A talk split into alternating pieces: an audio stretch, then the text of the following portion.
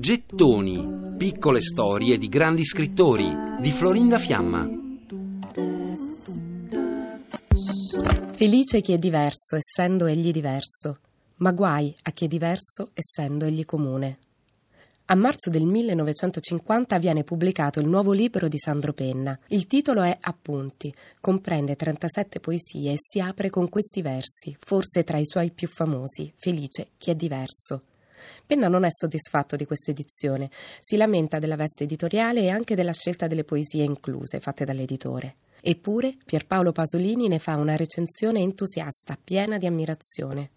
Sandro e Pierpaolo si sono conosciuti grazie a Elsa Morante, amica comune, e si incontrano spesso a cena, vanno insieme per le borgate e lungo le rive del Tevere. In quegli anni Penna si ammala di pielite, la sua insonnia peggiora e lui inizia a dormire di giorno e a vagare per la città di notte.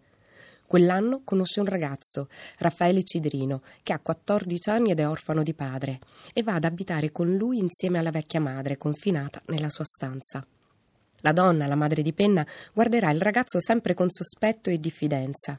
E anche Pasolini prende in giro Penna per questo amore così giovane, mentre Elsa Morante forse è l'unica a trattarlo con simpatia.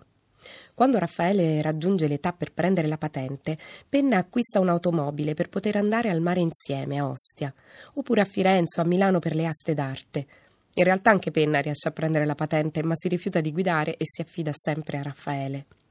Nel frattempo Pasolini esorta Sandro a raccogliere tutte le sue poesie in un unico volume, da proporre poi agli editori, e riesce a convincere Livio Garzanti che nel 1957 gli pubblica la raccolta Poesie, in cui ci sono tutte le sue liriche pubblicate dal 39, comprese quelle ritenute censurabili. Penna sceglie di non editarne nessuna, le lascia tutte così come le aveva composte. Di questo libro si occupa tutta la società letteraria di allora e quando si aggiudica il premio Viareggio, la giuria si divide sulla scabrosità del poeta. Ma Giacomo De Benedetti si impunta perché il premio venga comunque aggiudicato a lui. Un giudice poi si dimette dicendo che a premiare Penna ci si sarebbe coperti di vergogna davanti a tutta l'Italia, così dice. Anche la stampa di destra condanna il libro come osceno. E se l'omosessualità dichiarata nei versi di penna da alcuni viene considerata oscena, la maggior parte dei critici e dei letterati però ne decanta la perfezione linguistica dei versi. Amato da Montale, da Pasolini, da Saba, Rossellini e Sanguineti, Sandro Penna nelle sue poesie racconta la vita di ogni giorno, le sale d'aspetto delle stazioni, i cinema diurni, i treni visti scorrere verso il mare, le sere per strada, i suoi mille incontri, gli amori adolescenti. E scrive: Forse la giovinezza è solo questo perenne amare i sensi e non pentirsi. In un appunto ritrovato in casa sua è stata ritrovata questa poesia. Amoreggiar con te, mio bel fanciullo, è come dire al mondo in te mi cullo. E il mondo mi perdoni quest'amore, se la rima minaccia il suo pudore.